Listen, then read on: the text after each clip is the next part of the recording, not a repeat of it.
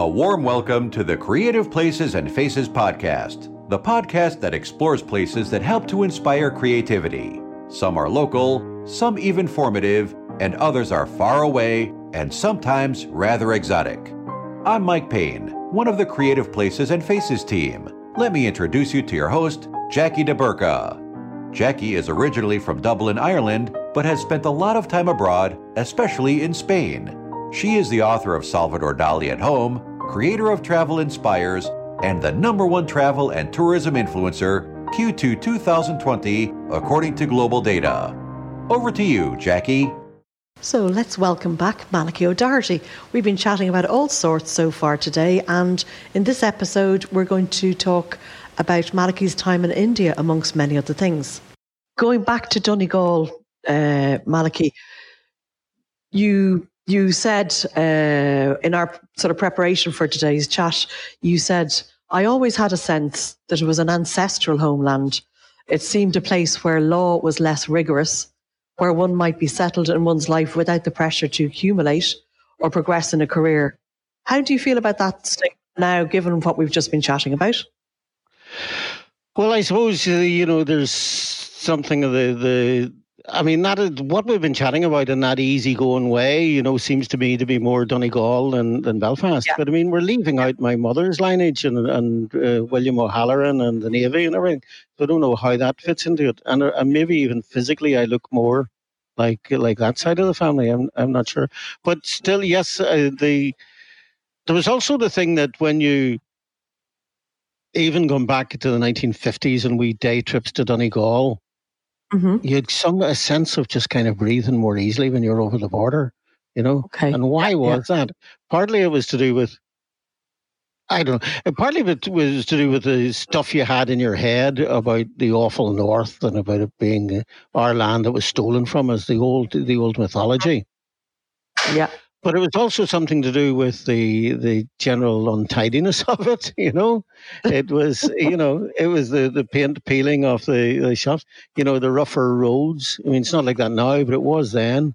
You were definitely you know you had a sense uh, of moving from uh, a prosperous or at least well ordered uh, country uh-huh. crossing a yeah. line into somewhere which was more a peasant society or more slapdash or, or less, you know. And and within that there was also, and this was part of our experience. It was simply true that um, there wasn't the same bother about the pubs closing in time. You know, in my teen mm-hmm. years, I would be working in bars occasionally in Belfast and working with my dad. And there was that thing, it hit 10 o'clock and it was time, gentlemen, please. You know, whereas you would go into a hotel in Portsalon or Rita's or some place like that, you know, and you have a drink and you sit down and nobody's precisely asking you what your age is and and and closing time just seems a notional theory, you know. Um, yeah. That's that's how it was then. So so all of that that sense that the Donegal represented um, uh, a laxity or a, hmm. flexibility in the rules, you know, that yeah. there was this uh, there was this part of your uh, your life or part of your hinterland uh, that you could retreat to, you where you knew that the the sternness of the north, you know, didn't mm. apply, and uh, yeah. you know, you know, I mean, I don't know what it's like now. I mean, I've uh, you know, it, it may be that you couldn't now drive a car across Donegal without number plates, you know. But you know, there was a time when you could, you know, and uh, you know, and be drunk as well, you know. Um, yeah. um, I'm sure, sure it's all it's all better now. And and the other thing is, of course, if you cross the border into Donegal now, uh, you're crossing onto better roads than you're leaving behind you. You know, mm. uh, okay. so that that's changed.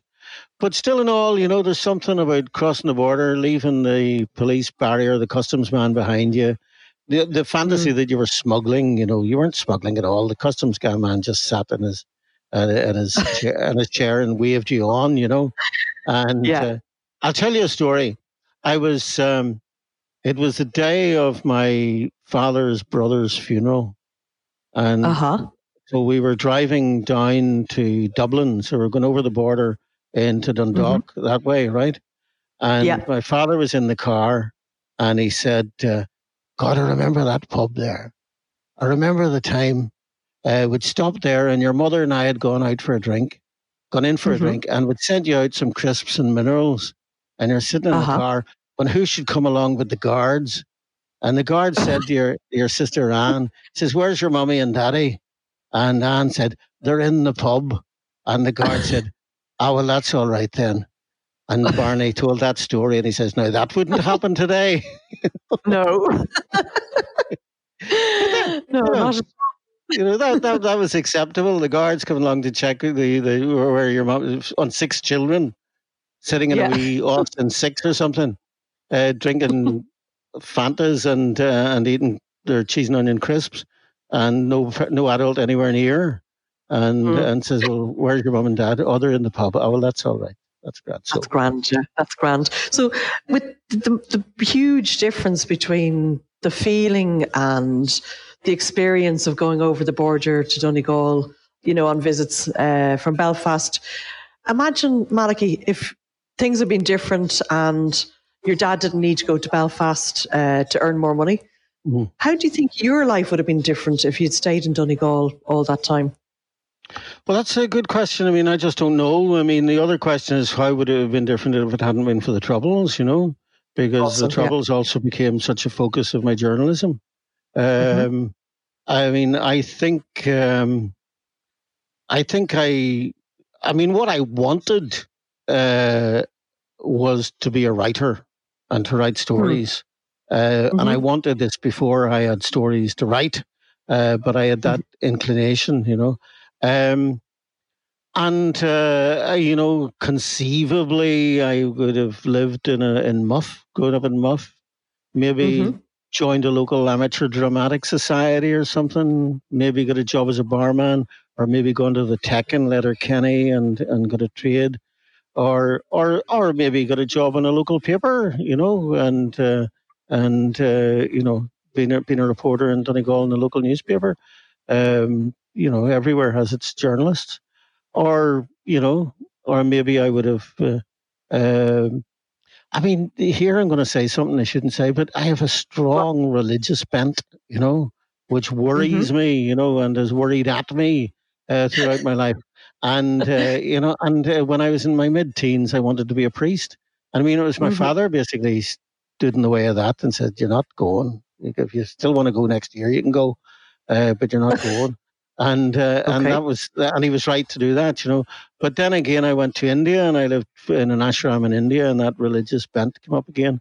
So I mean, mm-hmm. in some ways, if I was if as a writer I had not been uh, distracted, maybe is the word, or led into that whole kind of discussion around politics and the mm-hmm. troubles, mm-hmm. uh, and and that maybe then that whole kind of uh, uh, worrying about the cosmos and our place in it, and whether or not there's a, a, a spiritual side to life, or you know, maybe all of that would have uh, would have taken up more space, and, and I'd have written more about that. Mm. Who knows? Okay. Okay. Interesting. And when you originally uh, relocated to Belfast, how are your earlier memories in contrast to sort of the more uh, simple lifestyle that you would have been leading up until the age of five? Or do you even have strong memories of that time, Malachy? I started school in Belfast in the pavilion of Casement Park uh, Football Club, right, the GAA club that there wasn't a Catholic school built for us yet. Um, and obviously we were Catholics and we were going to go to a Catholic school and and, and not to a state school. Um, not that I had any say in the matter. Uh, so we were sent to classrooms in that were improvised in this stinking uh, pavilion, you know, and I can still smell the, the damp concrete and the and and the sawdust that was put down over vomit and stuff.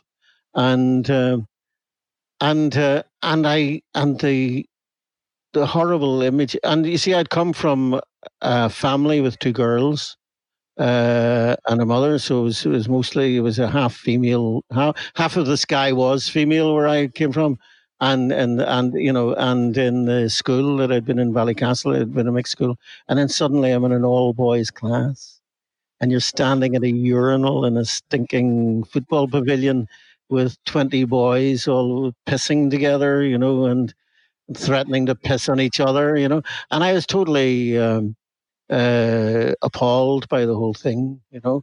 Um, so, so uh, you know, I, I, I, mean, I don't have very strong memories of Casement Park and and the and the teachers there, uh, but I, you know, but later going to the main primary school, which was the Holy Child, I remember, you know, I mean, when you're in it, you accept it as the norm. It's you know, it's when you're uh, years later, you look back and you remember a teacher uh, flogging a boy with a cane uh, because he had run away from home to find his daddy. You know, and you think, how and under God did that happen? You know, uh, you know, and um, and I mean, I, I got six slaps for my bad handwriting. I was slapping me in my hand, supposed to improve my handwriting, you know. I mean, who were these idiots? You know, so, but, but, but, but I tell these stories to people of my generation who were there and they haven't done the reevaluation. They haven't kind of, you know, they still look up to these people who did that, you know, and say, oh, you, you, you know, I remember talking to one of the lads, uh, you know, just a year ago. I hadn't met him for years. And then we met up in London and we had a chat and a talk, and he was great meeting him. Uh, you know, but he, that's you know, he would say, "Oh, the one thing about your man was he was always fair. He didn't slap you unless you deserved it." And I'm thinking, if you had an eight-year-old child came home from school and said they'd been beaten with a cane, what would you do? You'd you'd you'd go in and you'd way up at the school. And yet there were parents who did that. I remember sitting in class one day and the teacher goes to the door and suddenly this handbag comes flying through the gap between the door and the wall. And, you know, in an attempt to cleave him. And this woman shouting at him, You lay a hand on my child again, you know, you know, and and is all being really embarrassed, you know, that this woman had let herself down so badly. But actually, she was the one who was responding logically to the situation, not us.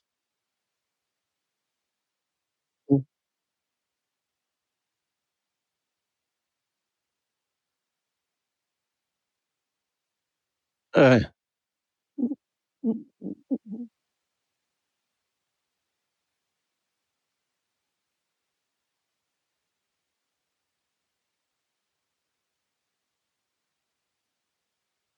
I don't know that. I'm not left-handed. Um, I, you know, I've heard stories like that, but I'm not aware that anyone close to me was being forced to write with a right hand.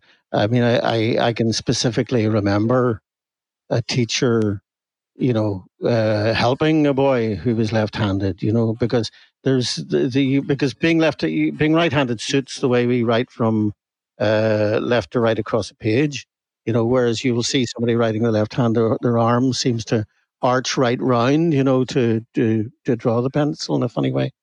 So I, I you know, so I don't know. No, I mean, uh, we had we had violent teachers and we had very good teachers, you know. Um, one there was one teacher, Brother Walsh, and uh, you know he was he was a good humoured man who very rarely used the strap, uh, and uh, he had a playful nature, and he made us write a compos- composition, as it was called, an essay composition every every weekend, you know, in life.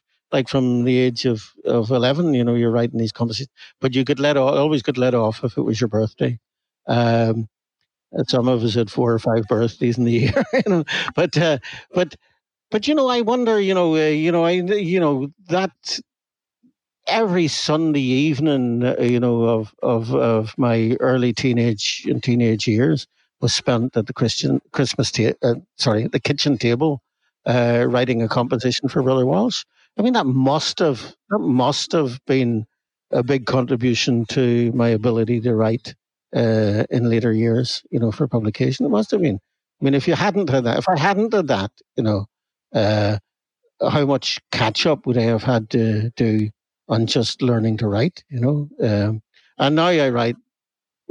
And throughout, you know, for the last 30, 40 years, I've been writing a thousand words a day, you know, uh, you know, it's a, it's a normal thing. Um, so that, that was a bit, I suppose, like for some, some boys would have good good physical training and gone out running, you know, and would have achieved a level of fitness through that.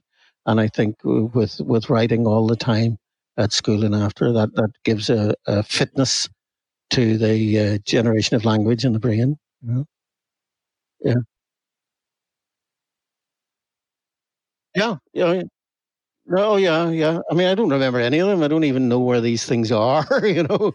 Um, but uh, but I do, but I do remember, and and I remember, and it's a funny thing to stick in your mind. But I remember once sitting writing a composition and getting stuck after about two hundred words and having nothing to say, and leaving it, and then getting a flash of an idea of something else to say that would dovetail with what I'd done and I and that was like an epiphany. That was like, oh, that's how it works. That's how you can do it. You know, you don't have to stay on this straight line. You can you can bring in ideas. You know, you can take another idea that you hadn't previously thought of as being related to the subject, and you can twist it and fit it.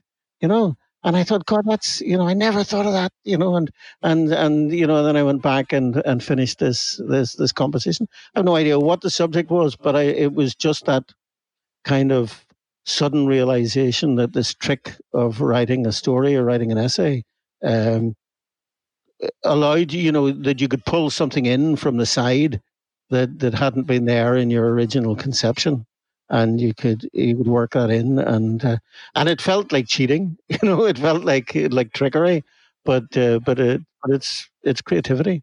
But i also remember i also remember other teachers you know.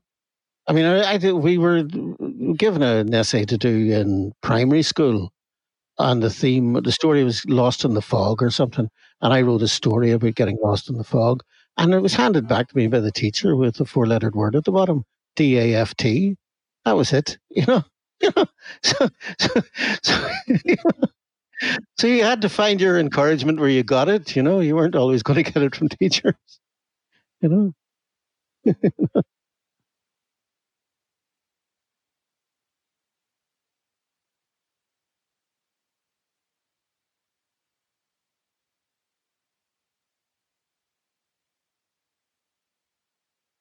Brother Welsh.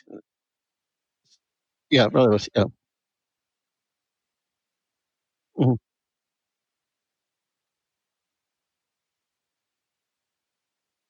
Yeah. Yeah.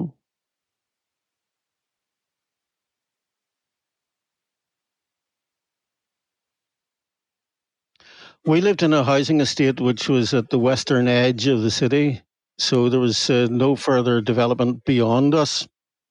Uh, so it was open fields around us. Um, so you could go and play in the fields and jump in haystacks and stuff. There was building going on around, so the new houses being built and new estates being built. So you could also go and play on building sites, and we did this, you know, go and bounce on the planks and stuff. Um, uh, the uh, the neighborhood was, I suppose, I mean, uh, I would imagine. I mean, I'm thinking back to say 1964 or something, in a street with about 65 houses in it, and maybe four cars in the street. I think that was probably normal at that time. Um, and uh, there were at least four or five of our near neighbours were policemen uh, who cycled to work at Dunmurry Police Station. Um, and, you know, we knew them and we knew their families. Um, we, we there were Protestants there who went to other schools and they played with us and they were Protestant friends. But there was also a kind of thing, you know, if your mother caught you asking a Protestant friend about um, about something related to Protestantism or something, you'd get told off for that. You know, that was bad manners. You just, you know, you know, that's, you know, you've no right to be asking that. Just you, you behave, treat them as more, you know. I mean, so you know, there, there, there was that, you know, that sense that the Protestants uh, lived uh, a different life, went to different schools, uh, were cleaner. you know, I mean, my mother used to comb my hair at the kitchen sink, and then she'd say, "There, now you're a wee bit more Protestant looking now." You know, so there was there was a consciousness of of two communities. You know, and uh, there was also, if you like, a, a theology within Catholicism that you were getting at school uh, up to that point about being part of the one true faith. You know, um, there there were teachers who would have told you the Protestants went to hell. You know, now that was changing because the Second Vatican Council was coming in, so so that was changing at that time. but um, but still, no, all that was there. But um, but there was no fear. There were there were residual traces of the previous troubles, which really only ended in '62. So there was, you know, there were posters. I've never seen a poster up on a tree saying "Free political prisoners," and asking my mother about that, and she says, "Oh, that's nonsense. That's all daft. There's no political prisoner." You know, that would have been her attitude. Whereas my father would have been more Republican minded. And then uh, we all got chemistry sets for Christmas one year and started making gunpowder. And we, you know, that's true. And and I would, I, we, I was making gunpowder and and making these fireworks and lighting them on the street. And uh, there were boys come over to me and saying, "That's not how you do it at all," you know. And and these were boys from the Fianna, you know, and uh, you know, and they were saying, "What you, you use weed killer and sugar," you know, and and and and and you could go into the chemist shop. You know, you could go into the the the the, the chemist in the Andersonstown Road to buy your chemicals chemicals for your chemistry set. So I used to go in a Saturday morning with 3D and buy a couple of ounces or an ounce of uh, potassium permanganate or whatever. You know, so you could you could go into the shop and just ask for potassium chlorate. You know, and take it home and make a wee make a wee. It was never a bomb, you know, because you you know, but it but it was a firework. You know, uh, mine always just flared and burnt. Um, but uh, but you kind of knew that there were boys around you and there were men around you, you know, who were still um, uh, connected to uh, to the IRA or the Fianna movement. Uh, you just didn't uh, talk to them about it, um, and there weren't that many of them. There were very few. we thought of ourselves as Republican. You know, we went on our day trip to Buncrana, you know, for a summer holiday and you, when you were there, you would buy a wee tricolour pin and wear it in your lapel while you're in Donegal. But then as you approached your the border, your dad would tell you to take it out and not to be, uh, not to be. Uh...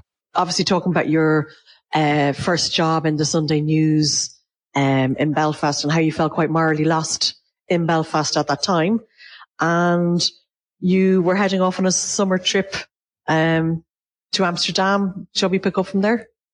Yeah, I was uh, with my friend Dennis, and uh, we were taking. It was the or the ordinary summer holiday from uh, from the job, mm-hmm. and we ferry across to Heysham, and uh, hitch, took a bus over to Lancaster to the M6, and then stuck our thumbs out to hitchhike, and we turned down a couple of short lifts, uh, and then got a lift with uh, two girls in a Dormobile, a mm-hmm. motor caravan and they said they were driving to Dover, but when we got to know each other better, they said they were going all the way to Amsterdam. So we all okay. traveled to Amsterdam together and okay. around Belgium and Holland in this motor caravan for two weeks, which mm was a terrific adventure, you know, and um, just what I needed after uh, the stress of Belfast. And mm-hmm. uh, when I got back, I basically, after some hesitation, packed in the job and went to live uh, near one of these girls with with her okay. brother, and uh-huh. uh, you know it wasn't a relationship that lasted forever, but it lasted three years. Mm-hmm. And mm-hmm. uh, at the end of the three years, I went to India. Okay. Um, I was, I suppose, I look back on it as a fairly young and immature person. You know, not even handling a relationship very well, but uh, still, in all, it was uh, it was like a gift from the gods. you, know, you, know, so, you know, my God, you know, you know, here am I in Belfast. I'm, you know, uh, utterly exasperated, depressed, drinking too much, mm-hmm. and mm-hmm. not, you know, not enjoying life and worrying constantly about my own safety. And uh-huh. something just, this little hand just reaches down from the sky, picks you up, and puts you in another place and gives you a girlfriend. You know, you know, so, you know it is so, the sort of thing. It's the sort of thing that inclines you towards magical thinking, you know. and the same thing happened again three years later, at the time when the relationship was dying, and mm-hmm. I was, uh, you know, lost for uh, a clear idea of where I was going. Didn't have mm-hmm. a job because I'd been out of journalism for three years then, and then I saw an ad in the Guardian personal column, and mm-hmm. it said retired author wanted to work in India with Swami on Bhagavad, on, on commentary on Bhagavad Gita, and Yeah, and I yeah. so I wrote the box number and got a call from this German guy and asked me when I could go to India to work with a Swami, and, Uh-huh. and I went. This episode of the Creative Places and Faces podcast is sponsored by Property Insurance Center. Property Insurance Center's sponsorship helps to support the local economy by promoting not only local writers, artists, and craftspeople, but also entities involved in travel, tourism, and hospitality. This first series of the Creative Places and Faces podcast has an exciting lineup of guests, including Jan Carson, Henry McDonald, Ann Smith, Malachy O'Doherty, Andrea Spencer, Helen Sharkey, Emma Thorpe, and many others. Today's sponsor, Property Insurance Center, specializes in commercial and residential property insurance and all types of business insurance. Originally established in 1976, this family insurance brokerage has served thousands of businesses and families just like you over the decades. To discover more or become a sponsor, click on the sponsorship link below this podcast. And now back to you, Jackie. You know, Okay. he said, okay. uh, you know, you know, and uh, you know, so by that was December 1975, and I'm on a plane, Mhm. and I'm, I'm and and I'm in India, and I'm I've uh, I'm living in this little ashram with uh, with a Hindu monk, you know, who's a bit of a bit of a fascist at heart himself, you know, but uh, you know, but within manageable levels, you know, yeah. and uh, and I stayed How- there for three and a half years, four years with him. How how did you feel about that environment, Malachy, when you first arrived in there? Obviously, it presumably, it must have been an absolutely massive contrast to the other places you'd been up up until that point in your life. How did you feel about Well, that? I, well, I remember stepping off the plane, and the first uh, fe- the first sensation uh, off the plane is, uh, aside from the whole clutter of people, was the smell of Mm. coal smoke, which reminded me of Uh-huh. Belfast in the 1950s, and uh, but this very intensely bright sunshine, which was much Mhm. brighter than than we'd have known at home. Which, Mhm. and I went back to India last year, and that's bright sunshine is gone because of the pollution. Though apparently it's coming back now because COVID is reducing the pollution. Uh huh. But Okay. and then I'm immediately surrounded by all these hawkers, you know, are saying, "Come with me, come with me. I know a nice hotel," you know. And Mm. this um, uh, Indian guy who'd been that I'd been chatting to on the plane, he just Mhm. uh, said, "Come with me. I'll look after you." And Okay. he uh, he he drove me to uh, to he first of all brought me to his home and gave me a Mhm. cup of tea and settled me down, and then uh, drove me to the ashram. Mhm. And uh, uh, I introduced myself to people there. Swamiji wasn't there at that time; he'd left. Uh, Okay. which is very careless of him. But but the instructions were to take me to a house in Kamlanagar, and I went to stay with this Indian family. And Mhm. then when Swamiji came back to Delhi, uh, I went to meet him, and we went from there to a place called Brij Ghat, which is on the Ganges.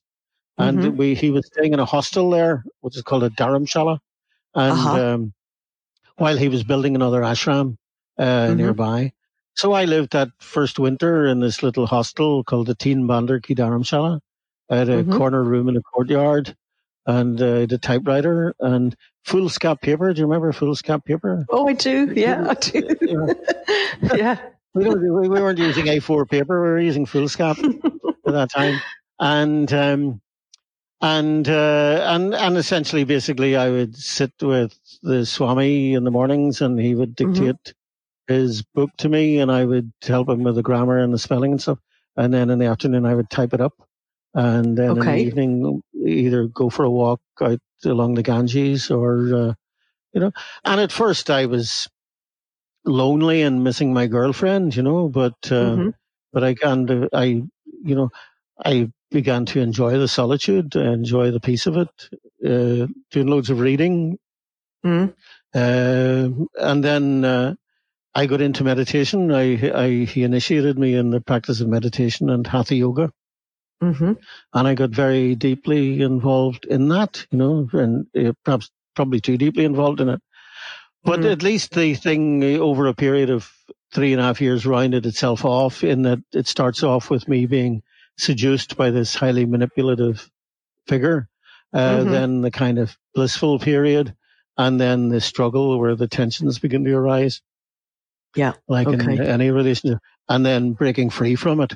I think Yes. if the thing had broken down before I had resolved in my head what was wrong with it, then that Hmm. might have been difficult afterwards. That would have left me with problems. But actually, Hmm. I mean, I, I had my, I had my seduction, if you like, while I was there, and I had my my my bust up uh, with full conviction at at the end. But I Mhm. had to learn quite. Uh, I had learned the the practice of meditation and yoga in some way, and uh, and I had been keeping diaries, so uh, my own writing had developed quite well at that Mhm. time, and my own thinking about who I was. I think essentially it was a regression. You know, I Uh-huh. think it was a regression. I think, uh, you know, having come through a kind of confusing, over disciplined education, uh, and into the troubles and, uh, you know, not really finding my bearings in life. I think, Mhm. uh, you know, a three year holiday beside the Ganges, you know, was just what I needed, you know, to, to restore my spirit, you know, and Yeah. I think that, and that, and that's, that's what happened. I came back from Do there, uh, a more confident, more adult person. Mhm. But I did become a child while I was in it. You know, Ah, that's exactly the question. I was not wanting to totally Yeah. cut across you, but yeah, the actual phrase that came into my mind, Malachy, was: Do you think it was like regressing and bringing bringing what they like to term as the inner child back into balance, if you like? Absolutely. I do think that. I do think that, Mhm. and I and I think uh, you know that uh, you know if you had seen me walking along the the Ganges, you know, with my uh, blissed out expression on my face, just totally, totally happy, you know, Mhm. like a child with no worries. Mhm. and uh, you know that you know you would you'd have seen that but um and the other side of it was that although this seemed to be a totally other world stepping out of what i had known it actually was very close to a reproduction of what i had known you know Yes, hinduism yeah. is very like catholicism Mhm. you know the swami was the dictatorial father the hard teacher you know Mhm. the charming some of the time and scary the next um so in a sense it uh, it was it was like replaying uh, a period that had been difficulty and getting a better handle on how to deal with it Mhm. um, Mhm. so then I came away and I mean when I came away from it I just turned up at the Sunday News one day uh, to look for some work and Uh-huh. you know the co- the kind of comment people made was you you you know you went away a boy and you come back a man you know That- Okay, you know, uh-huh. that you know you know which isn't to say that they didn't think I was completely nuts because of what I'd done, you know. You know, But uh, and you know, if you if a friend came to me now, say for instance a, a nephew or a niece came now and Mhm. said, "Look, I've got this great opportunity to go to India to live with a Swami and help him write a book, and I've got a one way ticket," you know, I would say, "Are you out of your freaking head?" You know, Would you really? do that? Well, I think you? I would, yeah, Yeah. and then think about it as think about it in another way. There was no phones then. There was no internet. Mhm. You know, Mm-hmm. I was totally out of communication with everybody. You Mm-hmm. know, um, I mean, I remember once having to make a phone call in India, and we had to go to the police station to ask if we could use their phone. And this Wow. policeman was asleep in his underpants on his desk. You know, Okay.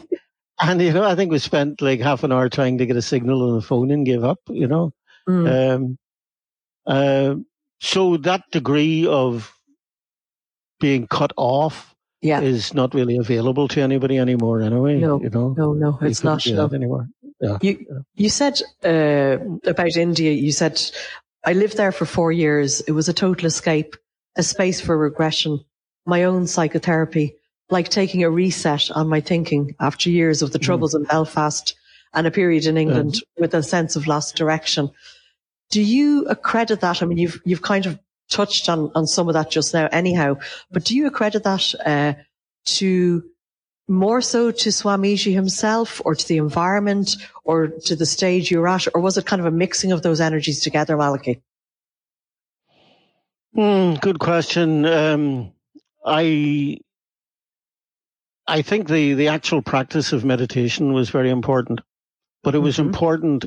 See, the tension between Swamiji and me was is meditation a spiritual exercise understood within the Eastern tradition of communing Mhm. with the divine, or is Mhm. it something that you try to understand within the Western psychological framework? You know, Uh huh. and the reality is that while I was, while I was thinking that what I was doing was failing in my meditation when I wasn't kind of reaching a sense of connection with the divine and mm-hmm. discover, you know, what you're supposed to do is not think, keep your mm-hmm, mind concentrated yeah. and, and, yeah. and but then your thoughts kind of ramble away, you know, but mm. that turns out to be the healthy part of it. That turns out to be the thing that, um, uh, was psychotherapeutic because if you have got your mind fixed on something and then your thoughts are kind of working themselves out and and mm-hmm. intruding. Uh, you know what happens in that process is that the thoughts that you don't want to think come up. You know, mm-hmm. the thoughts yeah. that would normally yeah. disturb you come up, and they don't disturb you so much because half of your mind is engaged on the on the concentration on the the object of meditation. So mm-hmm. so you know, so sometimes those thoughts would come back and surprise you and hurt you and sting and humiliate you, but then they would kind of, then they would, they would be neutralized within that, you know? Mm-hmm, so I think, mm-hmm. uh, so I think there's a, I think there's a Western psychotherapeutic model for understanding what was happening in meditation, but that would be, you know, Swamiji would have seen that as failure of the meditation, whereas actually I think it was really quite quite helpful.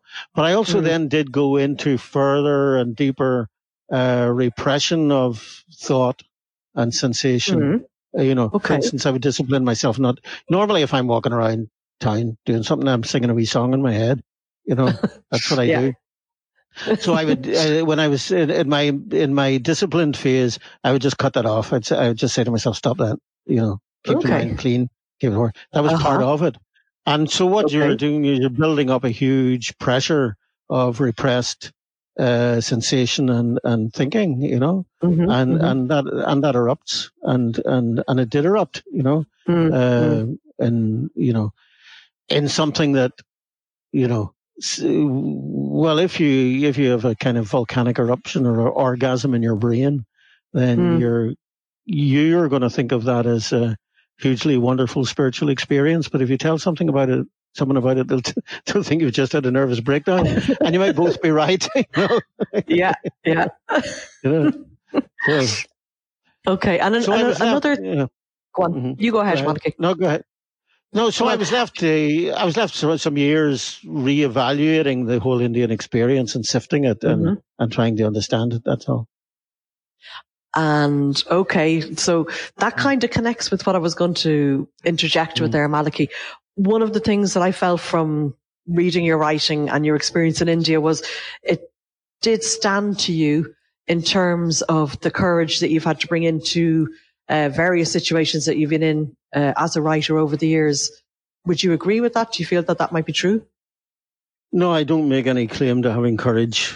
You know, I don't feel okay. No. uh, okay. You don't want to sort of say that you're courageous, but in terms no. of facing uh, what are considered either to be strong or dangerous men, as you've had to do in your line of work over the years, do you feel your time in India was supportive towards enabling you to do for you to do that? Um, maybe, maybe a bit in that I think I have a, an insight, not just from Swamiji, but from my father and some of my teachers about how the, mm-hmm. the adamantly, determinedly right man thinks and feels, mm-hmm. you know. Mm-hmm. I mean, I recognize him. I've met him before, you know, there's that. Um, but I, uh, I also, were, you know, I came out of India as a very kind of tender person, you know, who had been celibate for four years, by the way, you know, apart from mm, okay. a, a, minor lap.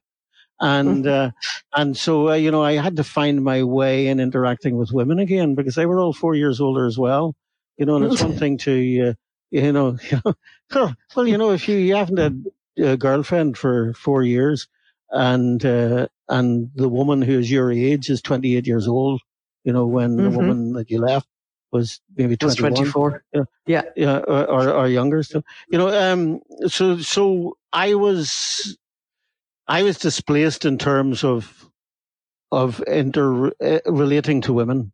I, mm-hmm. I was, you know, I was, I was sexually enthusiastic. You know, I was ready for it. uh, and I was, and I was over eager for it. And, uh, and I, and that at a time when there had been a huge cultural change in terms of the growth of feminism as well You know, mm-hmm. so I had, you know, I had difficulty in relationships, and I had, and I was cumbersome, and I was uh, uh, foolish, and I was, uh, uh you know, not, not, you know, well attuned, you know, and mm-hmm. um, and in some ways, the if you if I look back to the most stressful times in the following years, it wasn't um, it wasn't interactions with with with hard men or or or or whatever. It was relationships. It was the uh, foolish falling in love and mm-hmm. and breakup. You know, I mean, mm-hmm. uh, it was you know, um, and what I was I suppose doing was I was falling in love with women who were as maybe displaced and chaotic as myself. You know, kind of recognize you know one stray soul recognizing another. You know. Mm-hmm. And uh, needing more from the other than each needing more from the other than the other could conceivably give, you know. So mm-hmm. very hungrily falling in love over and over again, you know? mm. and and and awful breakups and stuff, you know, um, uh, before settling down into, you know, because that side of myself had been suspended in India, you know, mm-hmm. and it had never really matured before going to India, you know. Yeah. So I suppose yeah. when I, you know, so uh, I mean, it had that long relationship in England, you know, uh, yeah. which you know, which had been a difficult one, and uh, you know, or at least had its difficulties. So that mm-hmm. is that is that still connected? Yeah. So so yeah, essentially, are, yeah. I mean, I'm 28 years old and mm-hmm. still not not materially physically a virgin, but but still mm-hmm. essentially uh, a beginner in terms of yeah. Uh, of of knowing how to uh, how to develop a relationship and and and uh, and and maintain a relationship and be good for mm-hmm. somebody in a relationship and let somebody yeah. be good for me. As Jackie just couldn't stop asking questions, this interview has been split into a few episodes. Be sure to check out the next one. The link is below.